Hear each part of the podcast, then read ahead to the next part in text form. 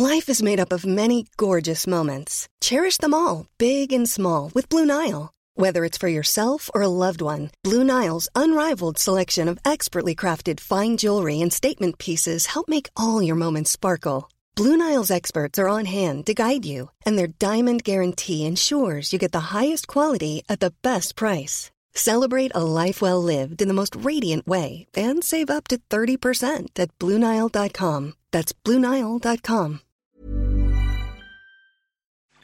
Hi everyone, and welcome to Pixels, a podcast for the discerning gamer.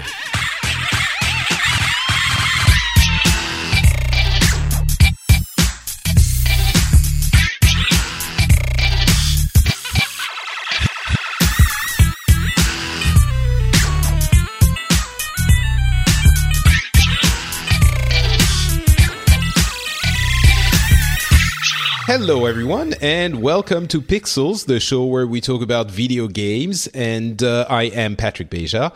We are going to be having a big uh, V R extravaganza today. We're going to be talking about my impressions about the PlayStation V R. I will let you know whether or not you, yes you, should buy it. Uh, spoiler alert.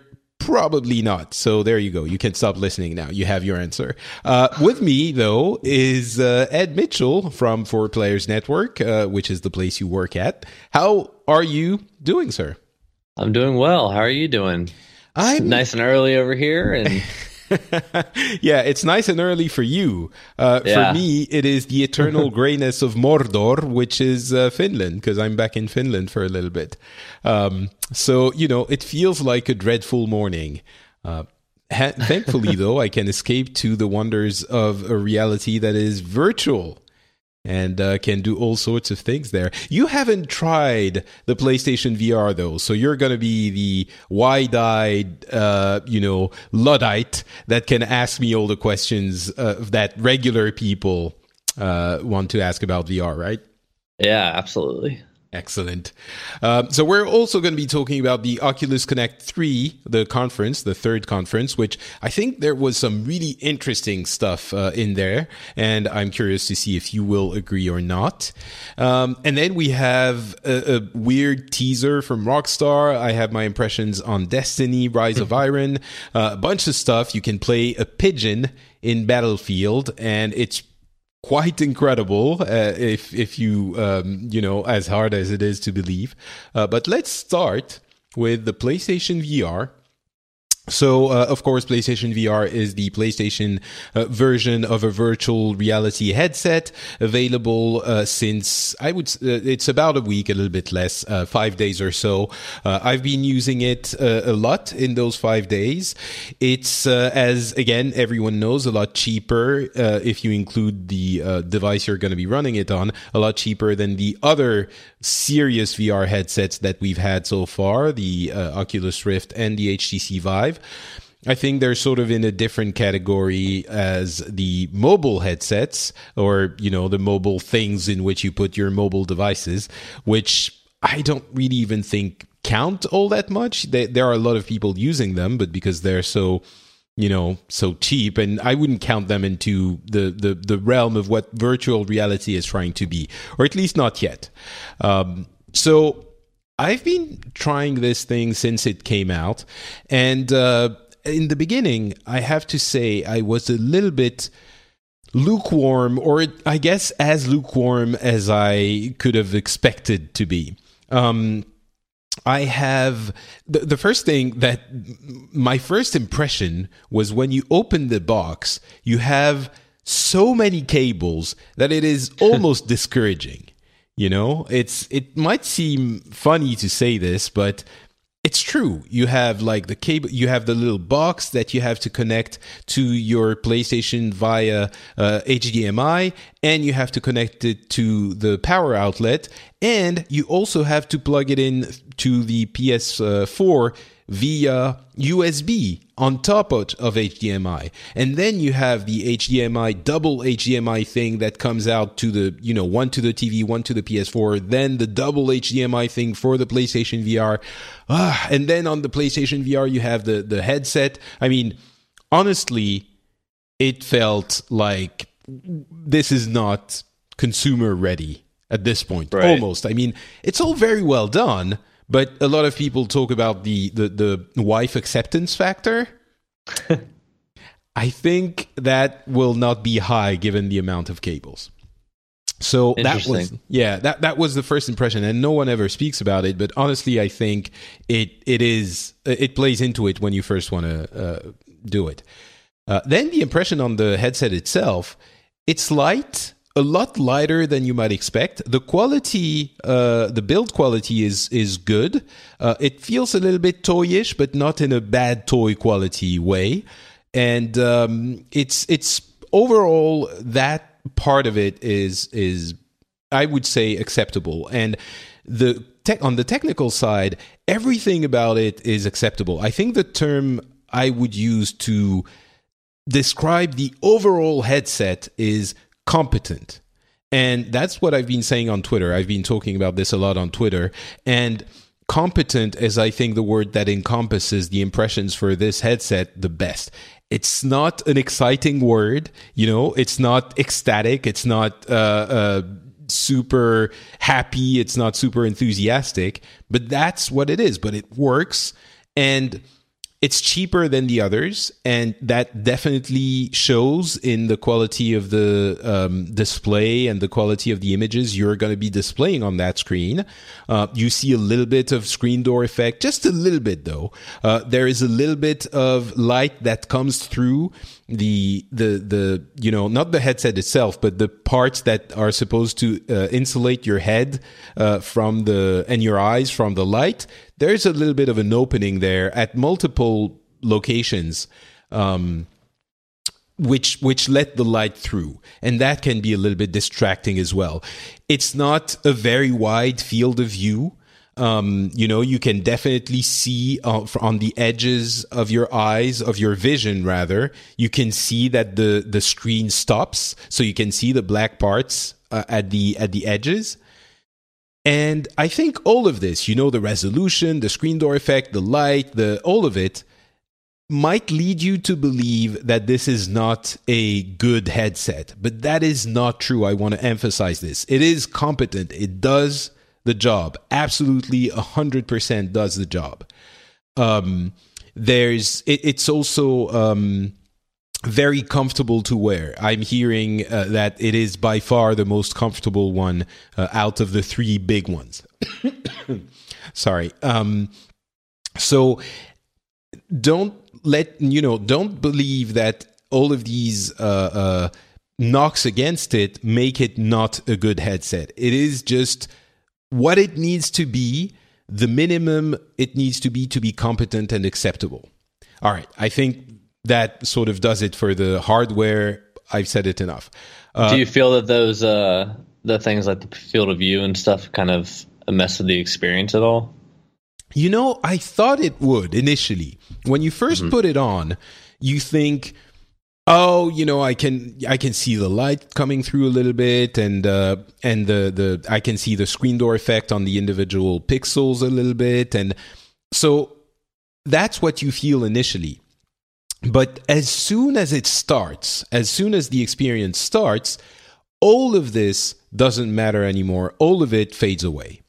And uh, you're definitely, you know, it's not like all of the games and experiences are awesome, but these elements that you paid attention to before it started, when it, you know, when you have the loading screen and when you have the, the giant... Uh, camera, the, the the giant screen in front of your eyes, like cinema mode, which they call for when you're in the PlayStation menu, um, you think, oh, this is going to be annoying. It is not. You forget all of this. You're focused on the center of the screen.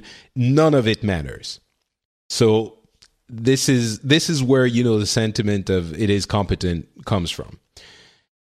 The the second stage, or maybe the third, if you count the forest of cables as as the first one, um is the um, the fact that these experiences, things like, you know, there's deep sea exploration and stuff like that, um, these experiences are okay. I mean, you definitely you definitely feel like you're into this weird different place to an extent, you know, when you have the menus and the things like that. You see the the three D, right? It's a very convincing um, stereoscopic depth perception thing.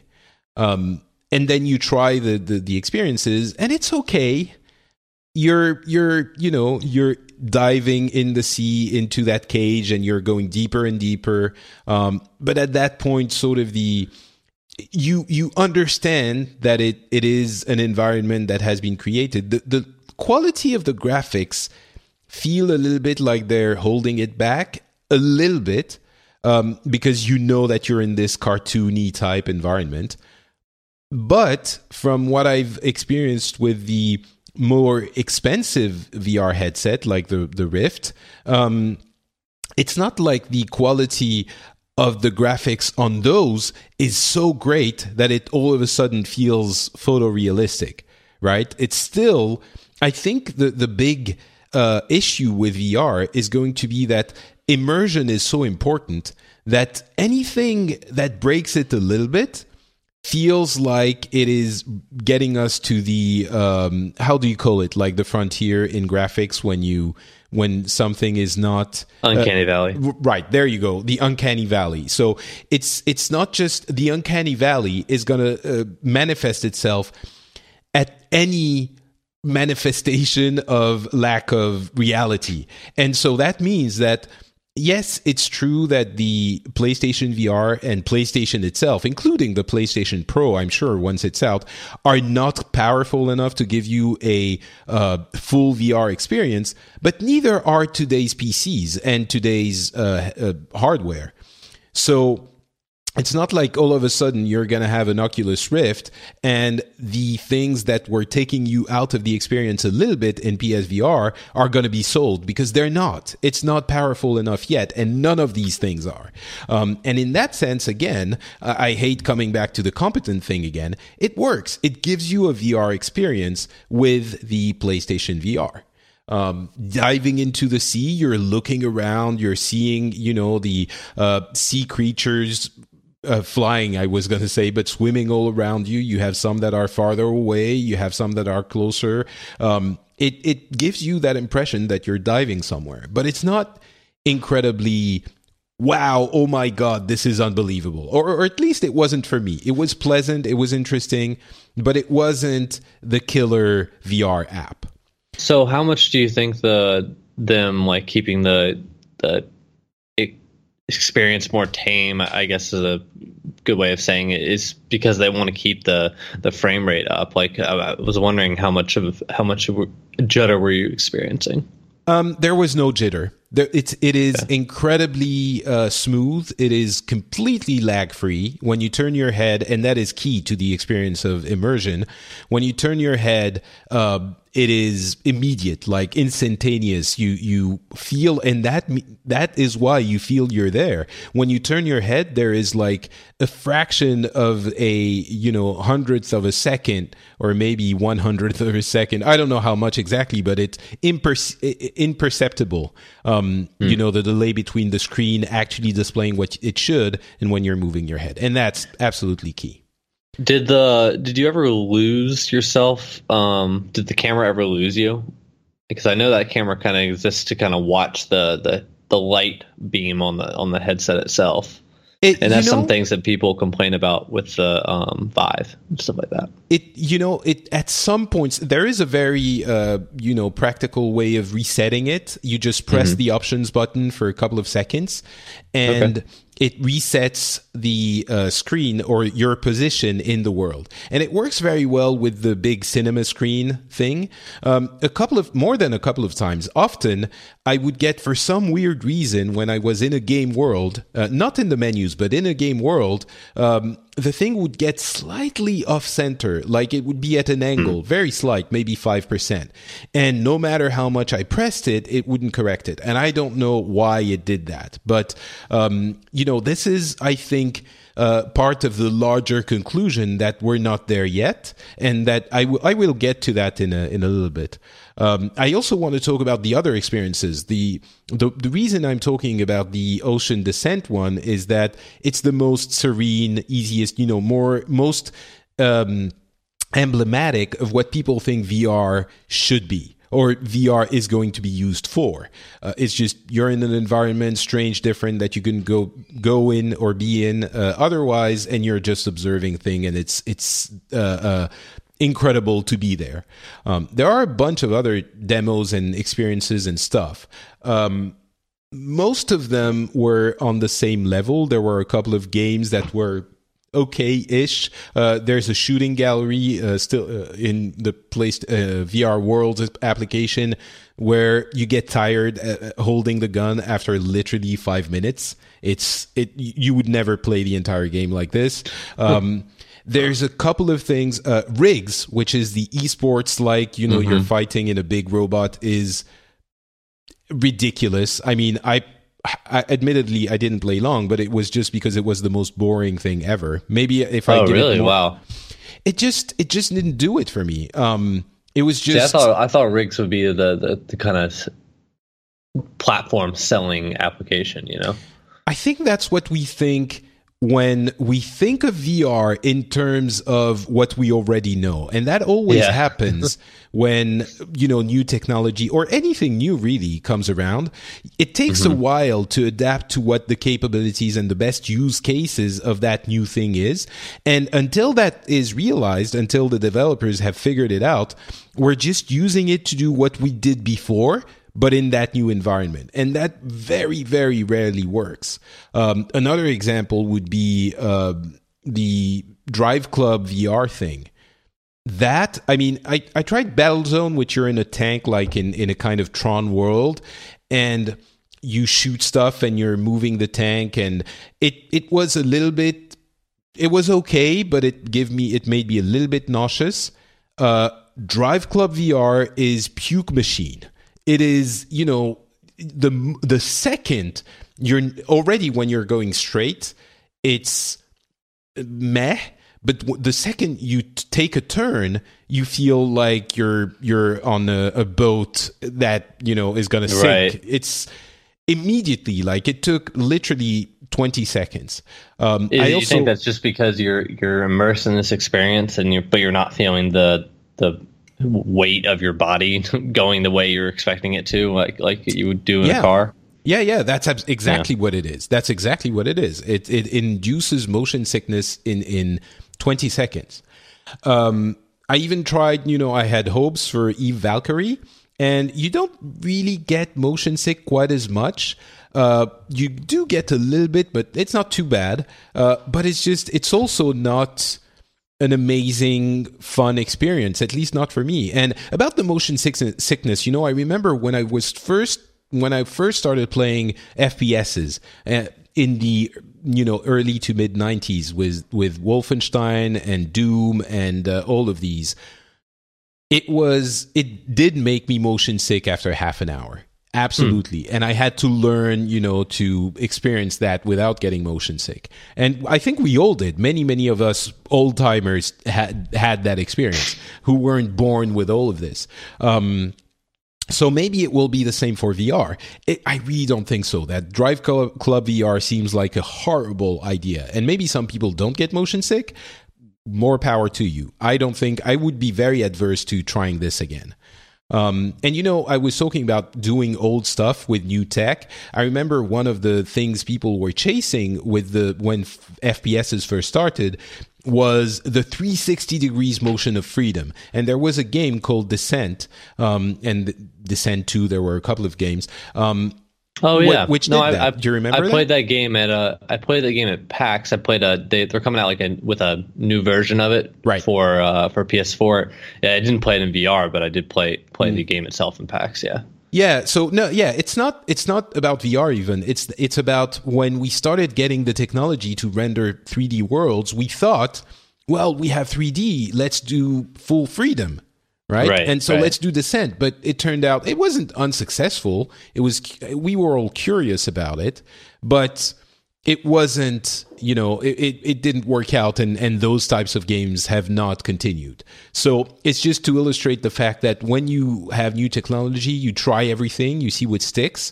And a lot of the things you try initially, just you realize after a while, they're just silly. So hmm.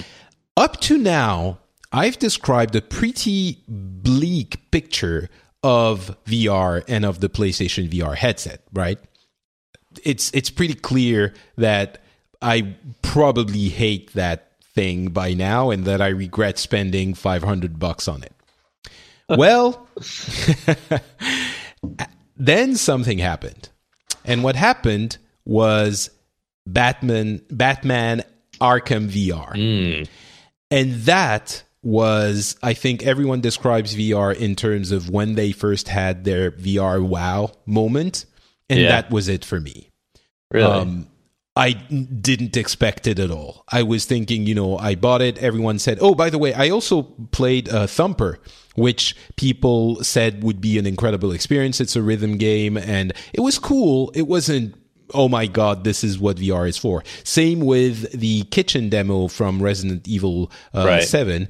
It's it's fun. Uh, it's interesting, but it's not a game yet. Uh, even Rush of Blood, the Until Dawn thing, which is a rail shooter, the shooter things, oh my God. I was like, if you want to see what panic is, when you have the, the scary clowns coming to you and you have like two shotguns, honestly, maybe, maybe I'll keep this for after. Let's get back to Batman, uh, Batman V R. So, I, I didn't really know what to expect. People had said it was good. Uh, I bought it and first started it. And the first scene is the Batman origin story where you're just sitting there and see your parents get murdered. Spoiler. Um, and, and already... Spoiler for every Batman movie ever. Exactly. Um, and already it feels like you're put in a narrative situation that works better. You're immersed in it, and it it takes uh, advantage of what V R does, which is makes you feel like you're there and you see what's happening. And it's very different from having it happen in a screen in front of you, because you are Bruce, you know, six-year-old Bruce in there, and your parents are, are there. You can look around and you feel like you're there, you know, your your mother is trying to shield you from what's happening, and she puts your hand, and she's, and then the the bad guy brings his face very close to yours. It it is much more impactful than anything you can see on a screen at a distance. And then the game starts, and it's the first game I had with the uh, that I tried with the um, touch controllers. The Move controllers, sorry, uh, right. the PlayStation Move. And that changes everything, everything. I was, first of all, I wasn't sitting down anymore. I was uh, standing up. And I had the touch controllers in my hands, which, as you know, I'm sure, simulate your hands uh, and render your hands in the game. And the fact that you can bring up your hands and see them is does incredible things for the immersion. And then you're in Wayne Manor and you have Alfred coming there, and you can, you know, teleport. The, the mode of movement that works best in V R is not to actually walk places, but you just press a button and be transported somewhere else, because then you don't have the motion sickness at all. And they take advantage of that. And so you have your hands, you can click the trigger. It's very rudimentary. You just have your hand opened or, or closed in a fist. And if you press the trigger, it closes it in a fist. And if you press the trigger near an object, if you can grab it, it grabs it. Or, you know, there's a globe, a big globe in the, in the manor's, um, Uh, hole, and if you bring your head to it, it will uh, spin it. You know, you can spin it. It opens the hand and it touches the globe, and you spin it. Uh, right. Same with different items, objects in the room, and you can grab stuff. And so there's there are postcards or items that you can grab, and you grab the postcard. You bring it to your face. You turn it around. You see what's on the other side. You pass it on your other hand. Um, and that is, you know, I was, honestly, I was grinning like a six-year-old. It was like this amazing feeling that it actually works. I feel like I'm in there. I was, you know, standing. I couldn't walk. You know, there's maybe a, a meter and a half uh, both directions, maybe a meter, you know, a couple of square meters of, of space you need, a little bit less even. So you can't walk too much, and it's probably a good thing because you don't want to start walking around and, and uh, bumping into things. Um, but that feeling was absolutely incredible. I mean, I've heard other people say that Batman V R is the best V R experience there is.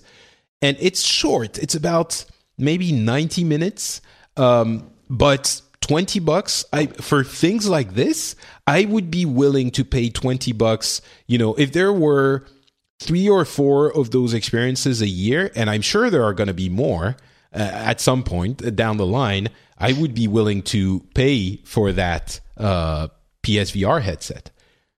It so do you was, think that the the the Arkham experience is is enough to pay for you think the it's enough to pay for the entire headset? No. Or okay.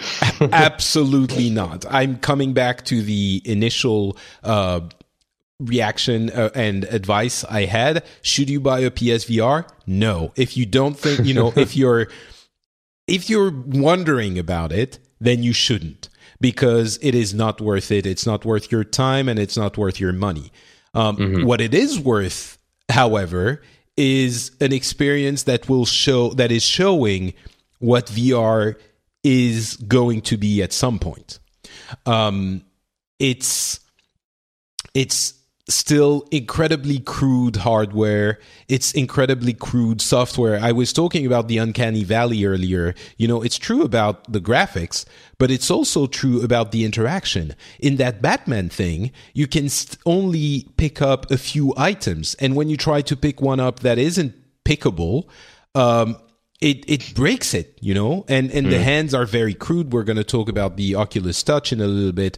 Uh, that's the starting to fix it, but it's it's really an explorer, you know, it we're at the, the stage where everyone's exploring the technology, and we need to have right. consumer devices to develop it. You know, it's not like I'm saying they should keep it in a lab for another five years. We're at the stage where we need to have consumer products uh, in order for it to keep developing, but it's not cooked. Absolutely not. Um, It's it's like um, people often compare V R to three D T Vs or uh, you know, motion gaming, things like that. I don't know if a lot of gaming is going to happen on v- in V R, but I can guarantee that uh, three D T Vs and, you know, motion gamings, I, we all knew, or many of us knew, that they were going to go away very very quickly, and I was among those people. I really don't think V R V R is going to go away. It is a, a, a, a not life-changing experience, but it's an experience that you cannot have in any other way, and that has value, that that brings something to you. So I really think it's it's here to stay. It's going to evolve. This is, you know, two, three, five years from now, we're going to look at the sub, the hardware, exactly what all of those V R converts are saying. There is some truth to it, if everyone's saying it, right? Those initial uh, hardware sets are going to look ancient and ridiculous, and we're going to think, how can I have ever enjoyed this? And to be fair, we don't enjoy them all that much. We have to look for the fun in them. But when they are lighter, when you can take them off and put them on e- easily, when there isn't necessarily three giant cables coming out of it, you know, all of this, then it will be doing stuff. And when we have um, controllers that mimic the hands better, it will work better. And those are, are coming, as we'll see in a minute. But it, beyond all of this, when you have, you know, the the Joker that is standing in front of you in the uh, bat computer model, and you can move your head closer to his face and look at his dirty teeth and his eyes following you, and you're, you know, a centimeter away from him, it feels a little creepy, very creepy, and like nothing you've ever experienced before. Huh. I, it is something new, different, and definitely valuable. You know, it's there is at the end of Batman uh, of of that Arkham V R thing. I'm not going to say what it is, but I was feeling the feeling that you would feel in that experience when if it was in an, in a video game, in a traditional uh-huh. video game with a screen, you're outside of it. I was inside huh. it. Like the feeling of being inside it was right, very right, right. real. Huh. Um, yeah, I'm, I'm the one one of the things you kind of mentioned it, but one of the things I'm kind of worried about uh, with purchasing a a new PlayStation V R or any other headset right now is that like in two years they're gonna come out with a new version of it, you know. And if I'm gonna drop like upwards to eight hundred dollars on something, I'm not sure if I want to have to have be feel like I need to replace it in two years, you know. Uh, well, yeah, absolutely. I mean the the P S V R is less expensive than that, but you, you yeah, absolutely yeah. need the Move controllers to have the, the oh, V R really? experience. Okay, well there if you go. You, yeah, if you have the if you only have the controller, then most of it is going to feel. I mean, yes, you're going to get some of it, but I don't think it's the same magic. The the having right. your hands muddled in it is key. Um, yeah, I wonder the the. Move controllers, whether that's that's kind of leans credence to the whole like Y factor what you were talking about earlier, because like I mean my my fiance has played a little bit on, on the PlayStation, but I have to tell her where the button, like she has to look down at her controller whenever I tell her to hit a button sometimes. Yeah, and, and so like what if she can't look down at her controller, which you can't if you have a big headset on, um, uh, the experience is going to be lesser for her. For sure. I mean, they often... That's really fun as well. They model the controller inside the game world. Oh, they do? Okay. Yeah. So you can actually look at it. In some of the games, you know, when you need it. Yeah. So you actually can look at it. So that is kind of fun as well. Huh. Um, but... Cool. Yeah, so, and it, it's also part of that magical experience that you have the controller in your hand. When you put it up, you see it in the screen in like this neon uh, rendition and things like that. But, um, but yeah, the Move controllers are what really sells the experience for me. Uh, mm-hmm. You know, I was... I was playing Rush of Blood, you know, the uh, Until Dawn rail shooter, and the the it's on rails, and at some point you have like... Uh, uh, at like amusement park attraction uh roller coaster type thing. That was horrible. It immediately made me mo- motion sick. However, I was as I was saying, you have two shotguns and you have the the clowns coming at you, like the scary clowns and and the things that uh, start happening on that weird world. I think I have begun understanding what panic really is. You know, when you actually panic and you just start shooting everywhere, I was... Mm-hmm. I mean, I'm not even scared of clowns. Clowns are fine. I like clowns. But they were rushing to me and I knew I had to to to shoot them for the game. But it was so, so, I don't know, immersive that I was like... shooting everywhere and not even shooting at them. I was like, just, I, you know, it's difficult to explain. I was actually panicking and not panicking in the sense, you know, th- we don't even need to get into the, the, the crap idea. Oh my God, it's going to be so realistic. Kids are going to become crazy. I, I knew I was in a game. It was just, I knew it was a game, but it the, the effect of uh, uh, that game were more uh, realistic than what I had had before. So the, my reaction was also more uh, genuine, I think. Um, mm-hmm. and, and that was a, a, an interesting experience for sure. So anyway, I've been talking for like half an hour, but I really think it deserves it because uh, this is uh, the important step, first step, real first step for V R. And for me, at least, it works. And now what we have to do is wait for more developers to figure it out and give us more experiences like Arkham V R, which I haven't said everything about it, but is absolutely the best I've seen on this platform. And if there's more like this, no brainer. At that point, I would recommend it, even at four hundred bucks. Well, cool. So there you go.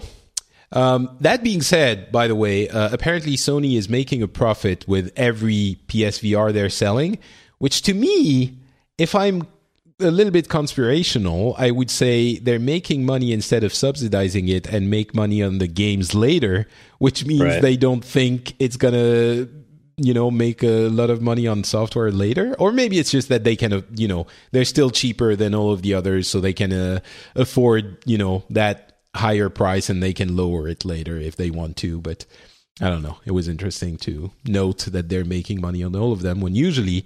Uh, the console manufacturers lose money. It's a loss leader on the hardware, and then they make money on the software. But, you know, they've already lost a little bit of money on the PlayStation V R for a while. Oh, I'm sorry, on the PlayStation four. And now it's time to reap the ve- benefits, and there's no reason why they wouldn't. But um, yeah, I wonder how much of that is just them trying to... Um I mean, if they can turn a profit, they might as well, right? Like, they're they're yeah. already... They're, they're the cheapest one on the market. So either they sell it for a huge profit and no one buys it, or they sell it for a little bit of a profit and um, people still buy it because it's still, and it leaves the, them open to drop it down, like you said, for sales and, and price reductions later on. So and and even beyond that, you know, you, you made me think of something else. They might not want everyone to buy it now because, again, it's not cooked. It's not ready. Right. So they right. want people who are really into it to buy it so that they're, you know, sort of enthusiastic some, to begin with. Some sort of beta test kind of exactly, in a little yeah. bit as well. Yeah, it's a, a right. small barrier to entry with price and, of course, meaning enthusiasm. Uh, enthusiasm. No, what? What word am I trying to say? Enthusiasts? There, yeah, or... something like that. Uh, enthusiasm. There you go. Uh, so, yeah. you know, if you're already positively pre, uh, um, uh, predisposed. predisposed, then you pay the extra price and you're happy anyway, or more likely to be happy than if you're like, you buy it for two hundred and then it's crap and you don't like it. So maybe it's a way of gating it uh, as well. Welcome to Pixels, um, where Ed serves as Patrick's dictionary. Thank you very much. I very You're much welcome. Appreciate it. um, hey, so why don't you serve uh, as the recounter of the Oculus Connect conference with uh, Mark Zuckerberg, who did a pretty long intro, which yeah. I personally loved, but I'm curious to, to hear what you thought of it and uh, tell us what it was. Yeah, I, I thought it was cool. It definitely had the the kind of feeling. So I guess I'll start off by kind of explaining what, what happened. So Mark sure. Zuckerberg came on stage and he showed off this kind of social V R kind of platform, which um, when Oculus was bought by Facebook so many years ago, it was definitely it definitely felt like Facebook was making that stride into um, V R, and they wanted it to be a social platform.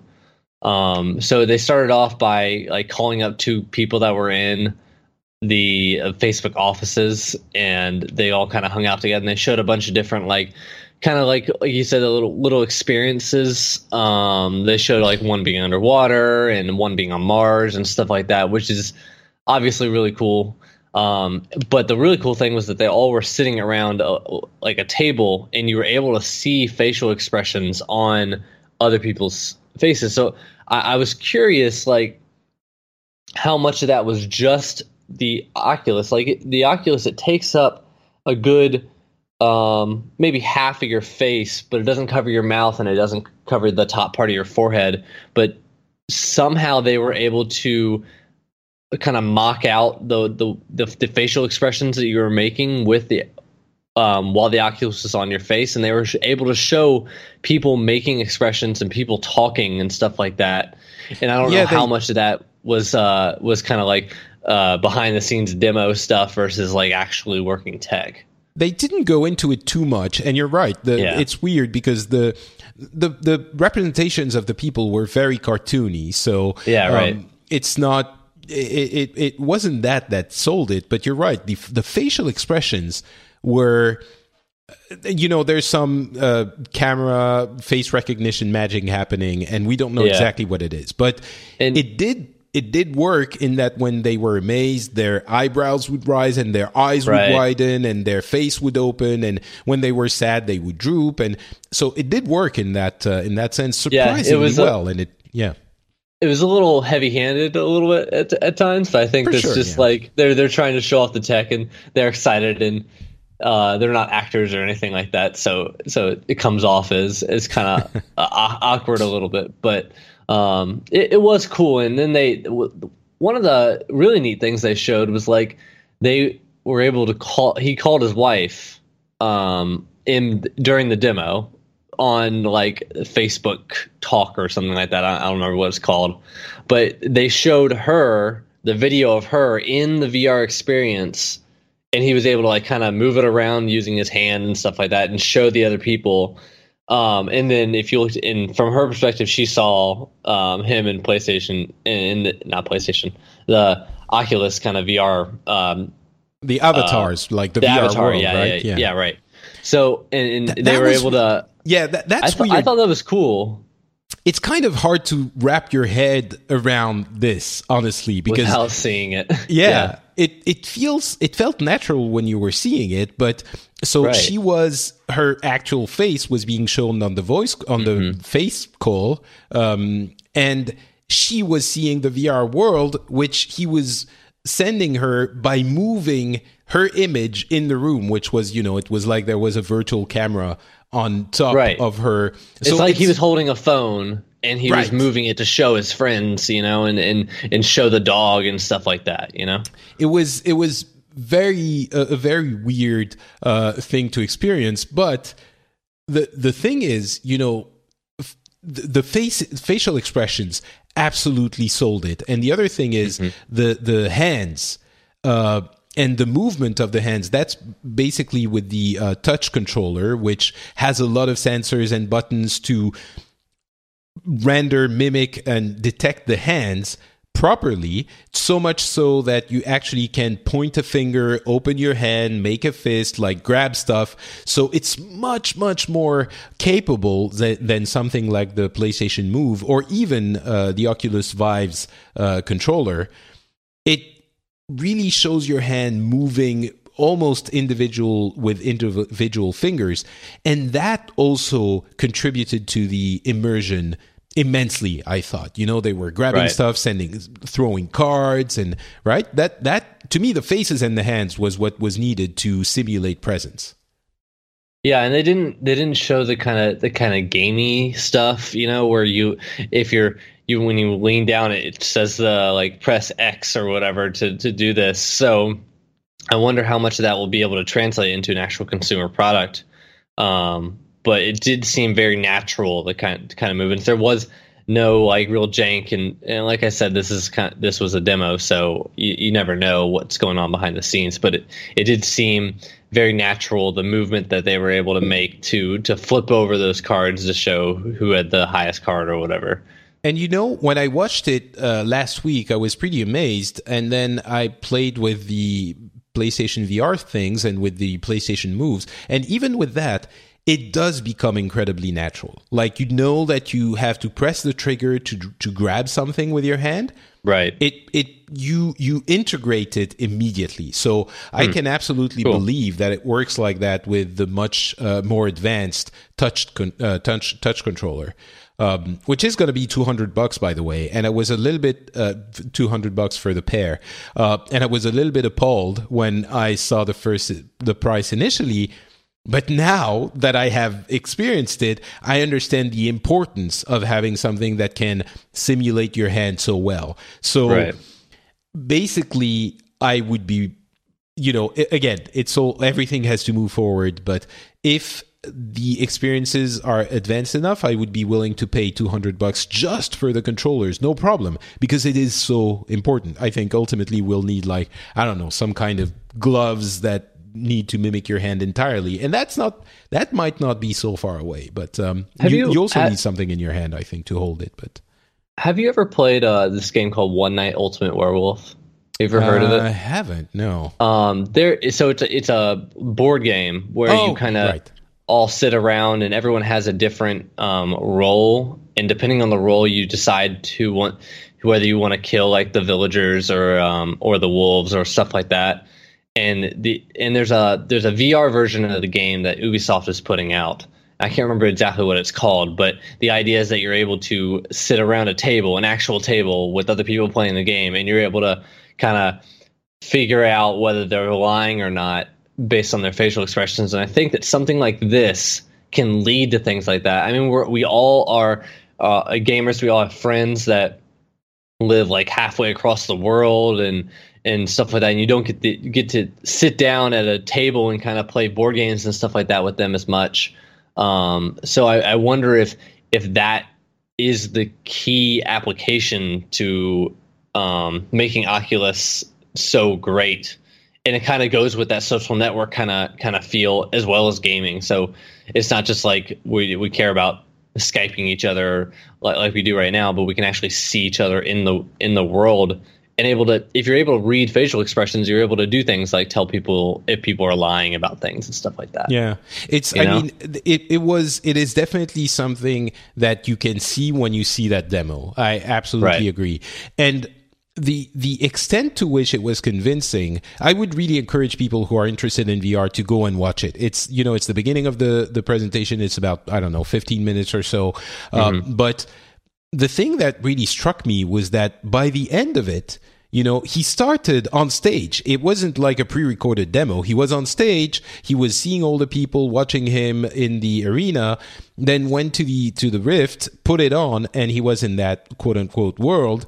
And initially, you're like, oh, yeah, so they, they have the stage behind them, blah, blah, blah. And then you start forgetting, forgetting, forgetting, to the point that when they've traveled in lots of different places and done stuff and played cards and all of it, when he takes it off again, you're yeah. you, you're like, oh, right, he he was still on stage. I had forgotten yeah. that he was actually physically. It it did it to you too, right?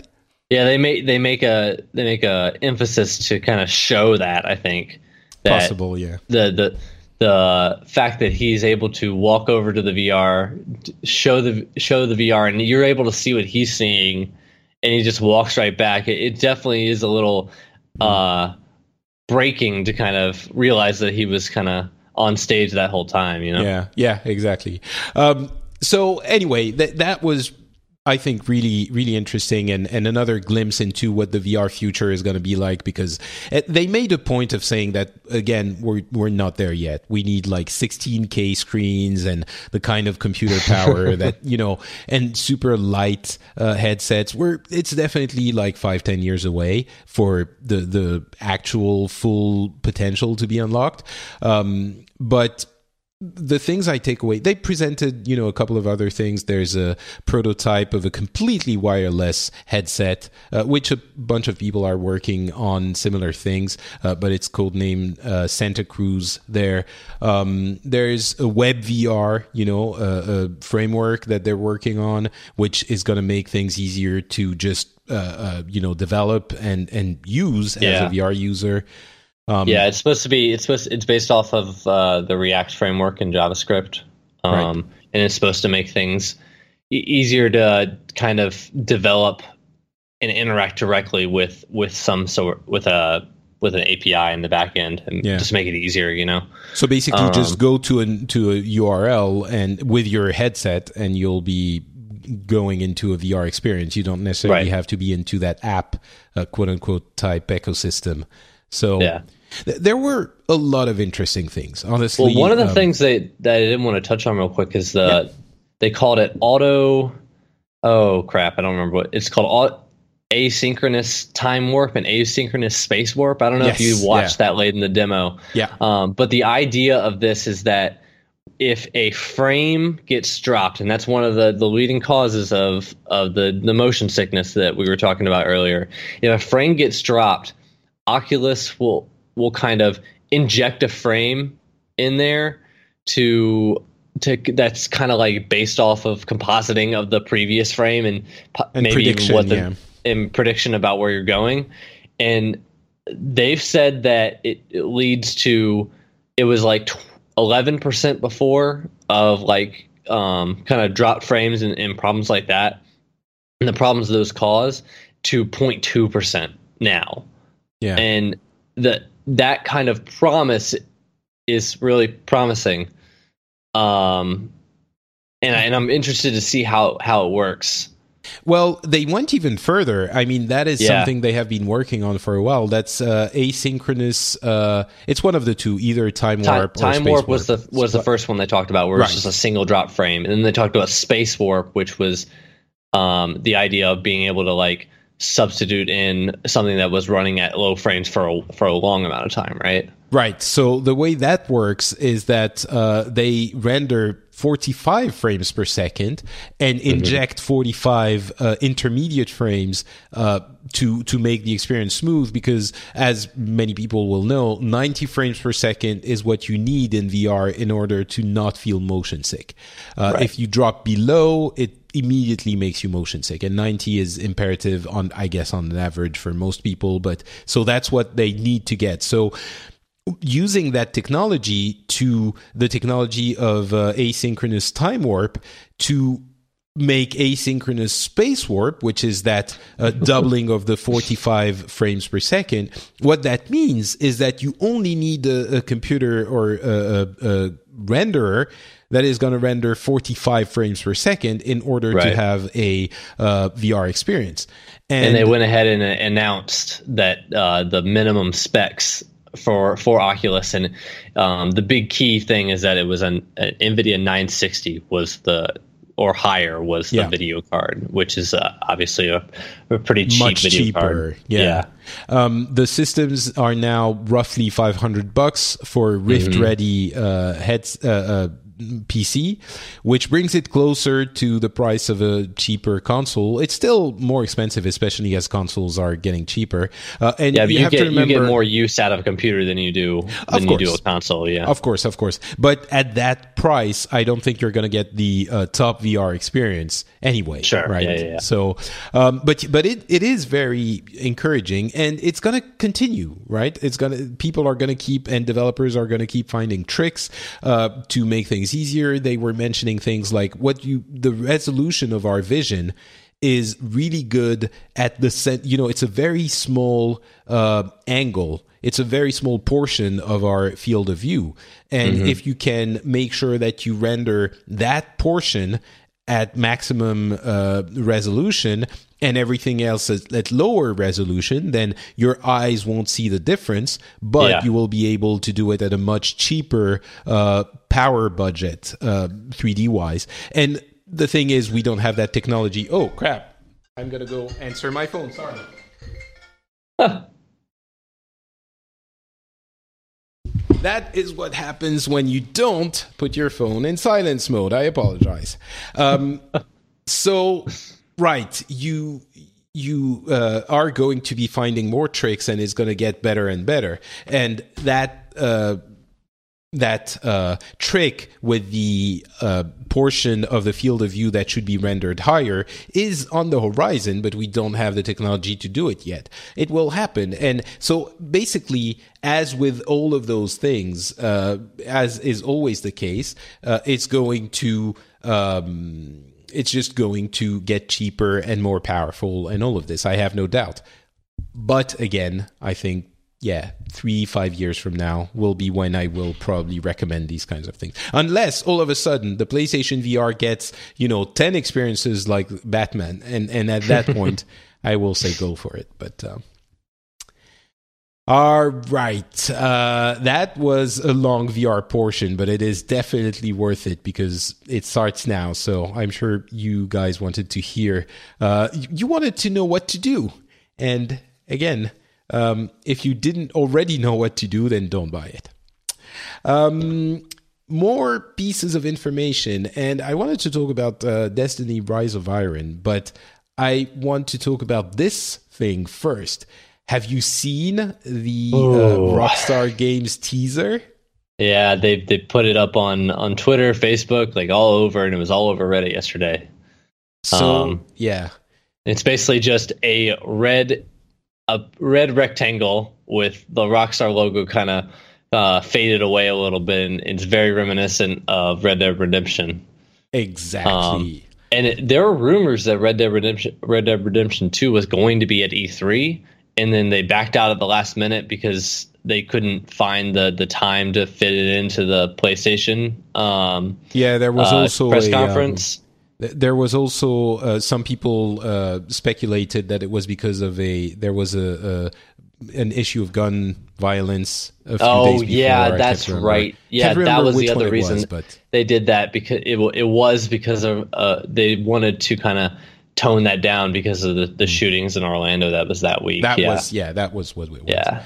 Um, but yeah, so I mean, it's been um, it's been delayed reportedly, or rumors are, uh, and now they just posted this on a Sunday afternoon at uh, you know it was Sunday afternoon my time, but uh, morning U S time, and that yeah. thing in uh, less than in about twenty-four hours has gotten more, over a hundred thousand retweets and one hundred and seventy-five thousand right. likes on Twitter alone. It's the the the amount of excitement there is for that game is is you know rivaled only, I think, by Half-Life three, or yeah know, that is the thing you would need to go to to top it. Um it's pretty amazing. So I, I wonder if they're going to just say like, oh, it'll be out in November, or if they're gonna no. give it a little bit more time. No, I hope they I don't say that- it'll be out in November. That would be amazing. I mean, they would sell millions, but uh, yeah. they would sell dozens of millions. But I mean, I think, I don't know exactly what it's going to be. I would think that it's, there are two things that are possible. Red Dead Redemption Remaster and mm. Red Dead Redemption two. Uh, I had a number of titles that I uh, proposed for Red Dead Redemption two. Um, yeah. Red Dead Revolution, Red Dead Rendition, Red Dead Reaction, Red Dead Realization, Red Dead Relation. Oh, it, I mean, Red Dead Remission, all of those would make for a great game. Uh, yeah. The story of a cowboy recovering from a battle with cancer, Red Dead Remission? No? Mm-hmm. Anyone? Okay. Anyway, um, so it could be either uh, the remaster. I think it will be both, actually. I think there's going to be a remaster, and uh, the, the, I mean, the second one is pretty much a given now with the amount of rumors and this. Uh, and I think they will uh, announce the second one and release very quickly a uh, remaster of the first one to get people to play it and experience it and make a little bit of money as we wait for Redemption two. Yeah, I wouldn't be surprised if they, um, I mean, they've already got the, the backwards compatibility on Xbox One for uh, for the for, for the first game. So yeah. um, wouldn't I be surprised if they if they do if they do a similar thing. I mean, if you're going to release rema- a full remaster, yeah, if, if you're going to announce uh, Red Dead Redemption two, um, and you don't release a remaster of the first one, you're really leaving money on the table. That makes yeah, no right. sense, I think. So, um, so yeah, I'm really. We don't have any other information. We don't know when they're going to uh, discuss it more. But if you do something like that on, on Twitter, I wouldn't be surprised that, you know, even by the time this uh, show is a day old, we've heard more from uh, Rockstar, because you don't do this and then do nothing for a couple of weeks. Yeah. You have to you have to announce it. So, um. Destiny Rise of Iron. I've uh, mentioned that I wanted to to play it uh, and that I would give my impressions on the show. Honestly, I'm disappointed. Um, I, oh, no. I, I've loved Destiny so much, and I still do. Um, but Rise of Iron, I've done the uh, story portion and a little bit of missions after that. The story is relatively short, uh, just like the Taken King was, but it's so much less impactful. It's less exciting, it's less funny, it's less well written, and the the the, the environment of the fell winter, whatever it is, I mean the the old Russia portion of the Cosmodrome that we go to for this, feels a lot more like recycled uh, assets, which it is because it uses the assets of the Cosmodrome we know, um, uh-huh. than the Taken King was. The Taken King was, you know, the Dreadnought was a completely new environment. Uh, it felt different and, and new, and the writing was better, all of it. This feels like a cheap um, season pass expansion type of thing. You know, mm. it's it's thirty bucks, so it's not a full price game, uh, so we shouldn't expect one, but still, it is no... If you were expecting something like The Taken King, it is not. You don't have, you know, new gameplay elements, or very few. You don't have a new spec, you don't have a new... Uh, you know, you have one new strike, uh, uh, apparently really good, I haven't played it, but a really good but short raid of three bosses. Um, So it's really for people who have been playing nonstop and who want new stuff. I think those people are probably happy. I have a couple of friends who have, you know, been playing Rise of Iron uh, nonstop for the past few weeks. But for most people, if you weren't still playing Destiny, I think it's safe to wait for Destiny two next year and completely um, pass on Rise of Iron, even if you loved Destiny original and or uh, the Taken King. It is nowhere as good as the Taken King, so don't worry about it too much. There are plenty of great games to play now. Um, I think you can wait for Destiny two next year. Um, Gears of War four. So we haven't played it, um, but it's it's apparently exactly what it was going to be. Yeah. It's more Gears of War, which is good, I guess, and bad at the same time. Um, I think it's, again, for big fans of Gears of War, uh, it's visually striking. Everyone agrees that it's a, a good Gears of War, uh, but it's, you know, and that's a good thing and a bad thing. So I think depending on how you feel about the franchise and uh, the, the different games that have uh, come out over the next ten, uh, over the past ten years, you'll decide for yourself how you feel about Gears of War four, but I don't think anyone is going to be surprised either way at what it is. So there you go. Um, have you seen that pigeon gameplay for Battlefield one thing? I saw like an a article on it, and I just kind of like glanced at it, but I didn't actually look, watch a video or anything like that. I think, you know, I think everyone should. It okay. sounds incredibly dumb to be playing a pigeon in Battlefield one. Yeah. But It's so Battlefield one, as you know, is set in during World War One, and um, this is a short set piece moment of the game where uh, mm-hmm. the players or the characters release a pigeon to give coordinates for a strike. And I'm not going to spoil it, but it's basically the, the value of it is you're in the middle of that incredibly hectic Um, experience of being in fighting in World War One, and then you start, you know, you transition to playing that pigeon who is just flying towards where he wants to go um, for a little bit, and you get out of the chaos of this war. You're soaring uh, maybe, I don't know, a, a hundred yeah. meters high or yeah, fifty meters it. high. Yeah. And you see the chaos in below you, and the sound gets muffled and all of this. Huh. And it's incredibly poetic, you know? It it has a, a value of uh, storytelling that has rarely been uh, achieved. I think uh, Modern Warfare and Modern Warfare two managed to do that when they would put you in situations where that you didn't expect during that those conflicts. Um, but and here it does kind of the same thing in a very different way, and yeah. I think it's is it's as powerful as it sounds ridiculous initially. So think you should go and, and at least watch the video if you search yeah, for Battlefield one actually pigeon. Looks kind of cool. Yeah, it uh, it definitely is, and I did want to mention it.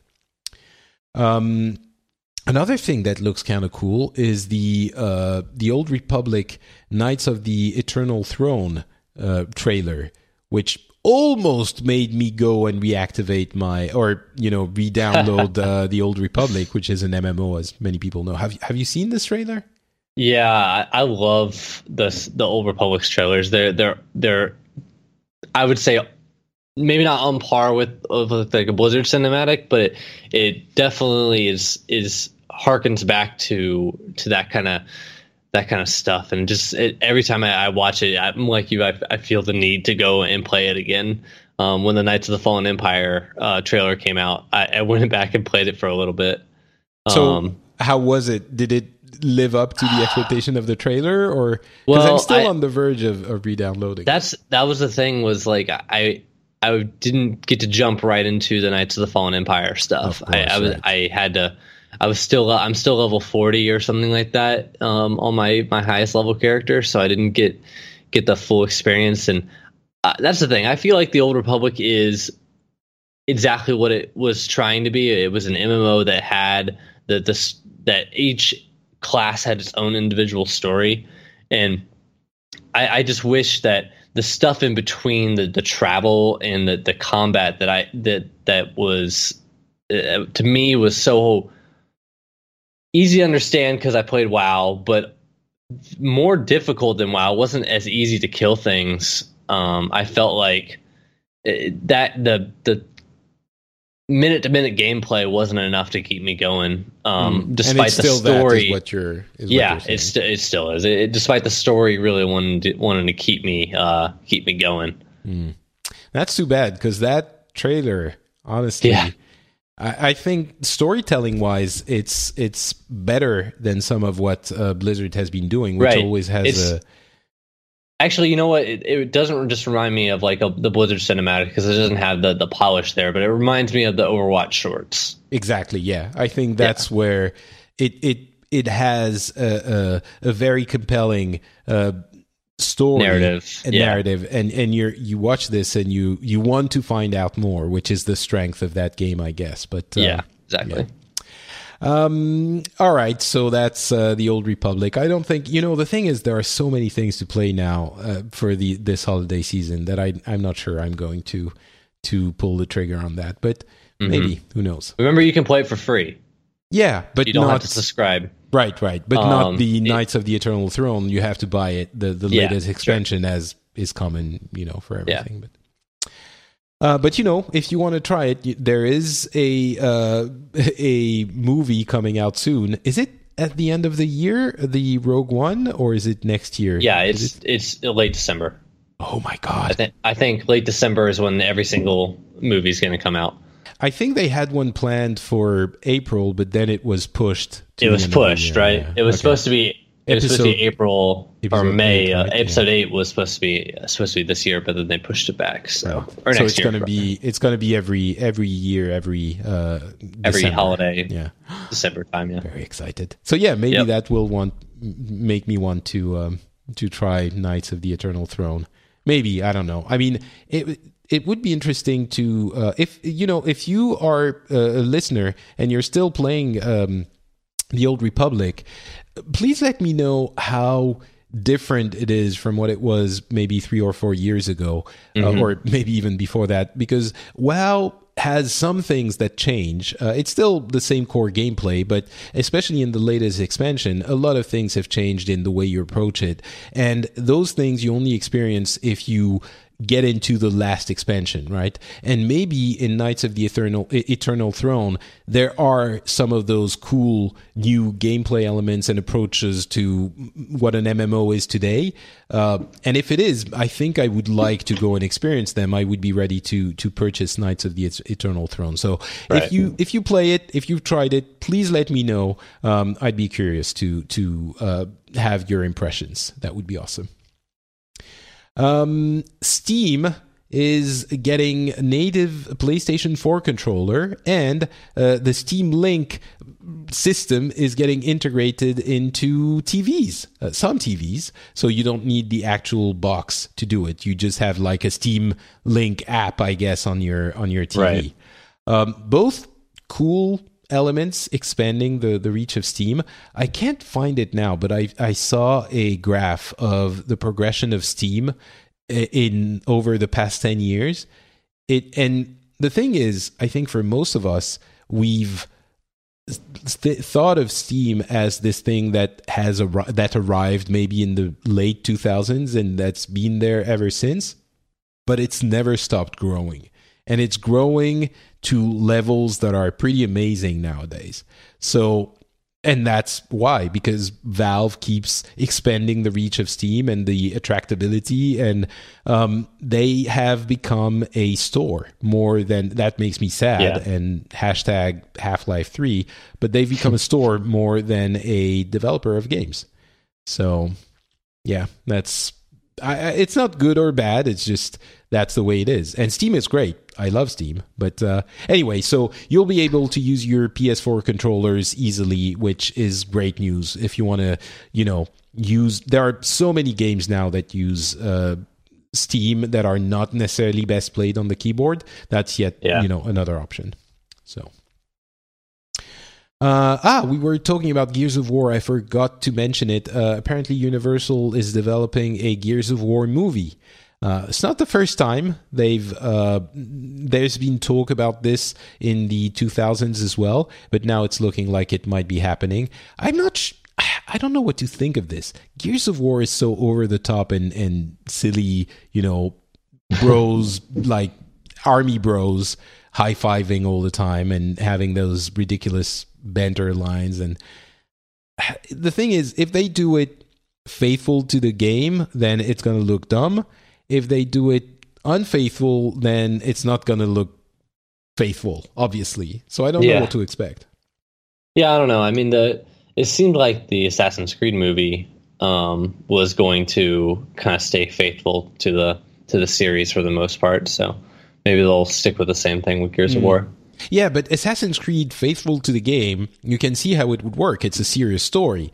Yeah. With Gears of War, I mean, maybe it would wor- work at a, as a sci-fi army comedy movie. That right. I guess that that would be that could be pretty fun actually.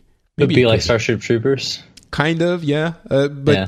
less ironic and more yeah. just yeah it would be more like, you know, the Judd Apatow movies um the the because they're so, you know, anyway it, it would be more, I would see it more like this, like uh what what's the thing about the the thing in Vegas they made like three of it three of the or four Vegas uh. movies. Uh, uh, oh, uh, the Hangover. Hangover movies. The Hangover. There you go. Yeah. For some reason, Gears of War, and I understand this seems completely unrelated, but Han- Gears of War uh, makes me think of that kind of over-the-top, ridiculous humor in yeah. its its own way. So maybe uh, that would be an interesting uh, niche genre. But uh... And finally...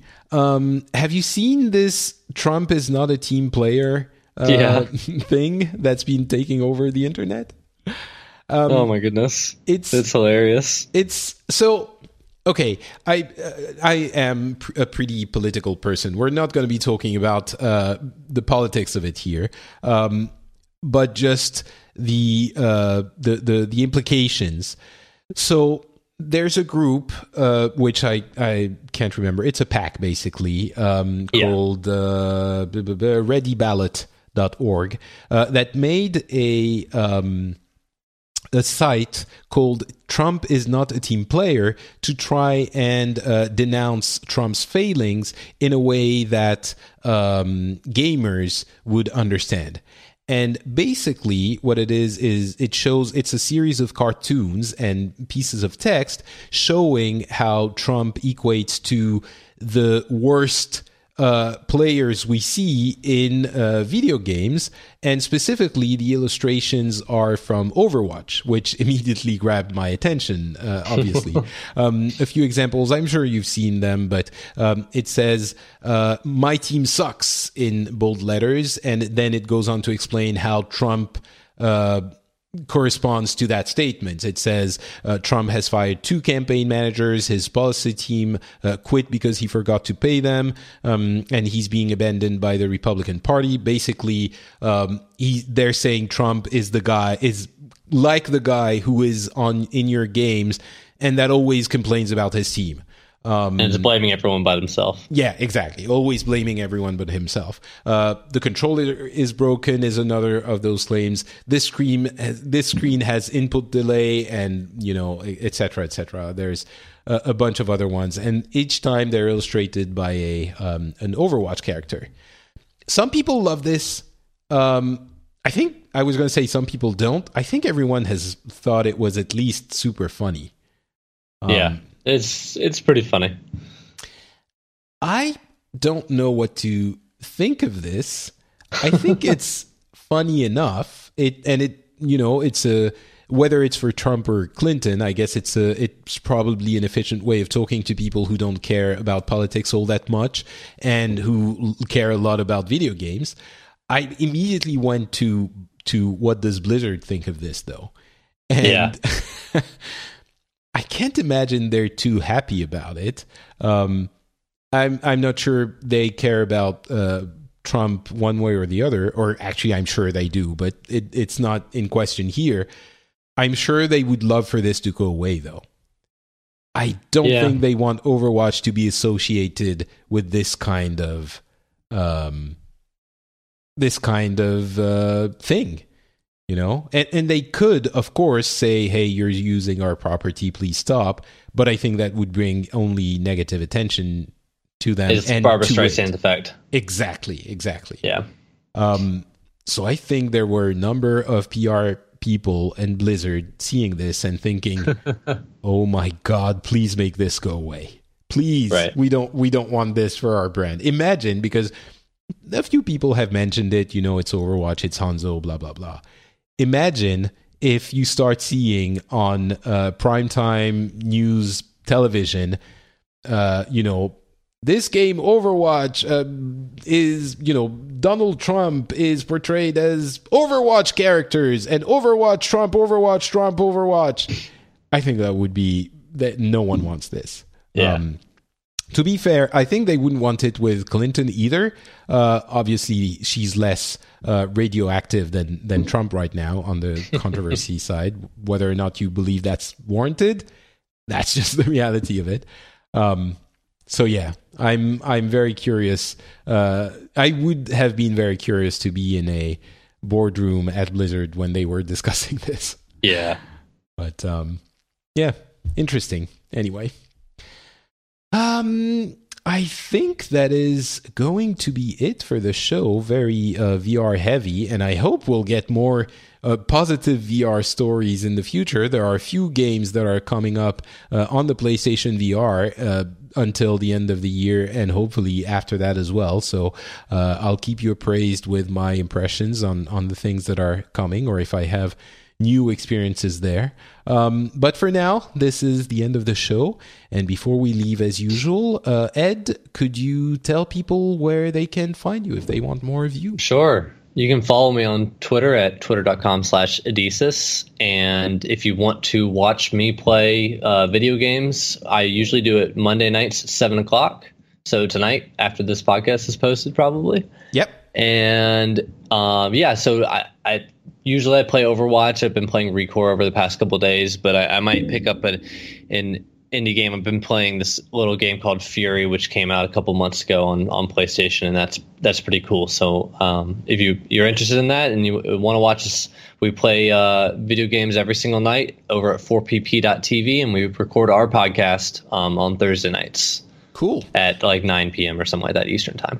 Excellent. Um, I said we wouldn't mention it, but um, you played Recore, and it's been getting very meh reviews. I tried yeah. the demo, and I was unconvinced. Um, what did you think of that game? I actually quite liked it. Really? Um, so the the I think the meh reviews are weighed down by the the technical aspect of it. The load times aren't great. Um, it looks okay as far as like uh, graphics wise, but the minute to minute gameplay isn't too deep.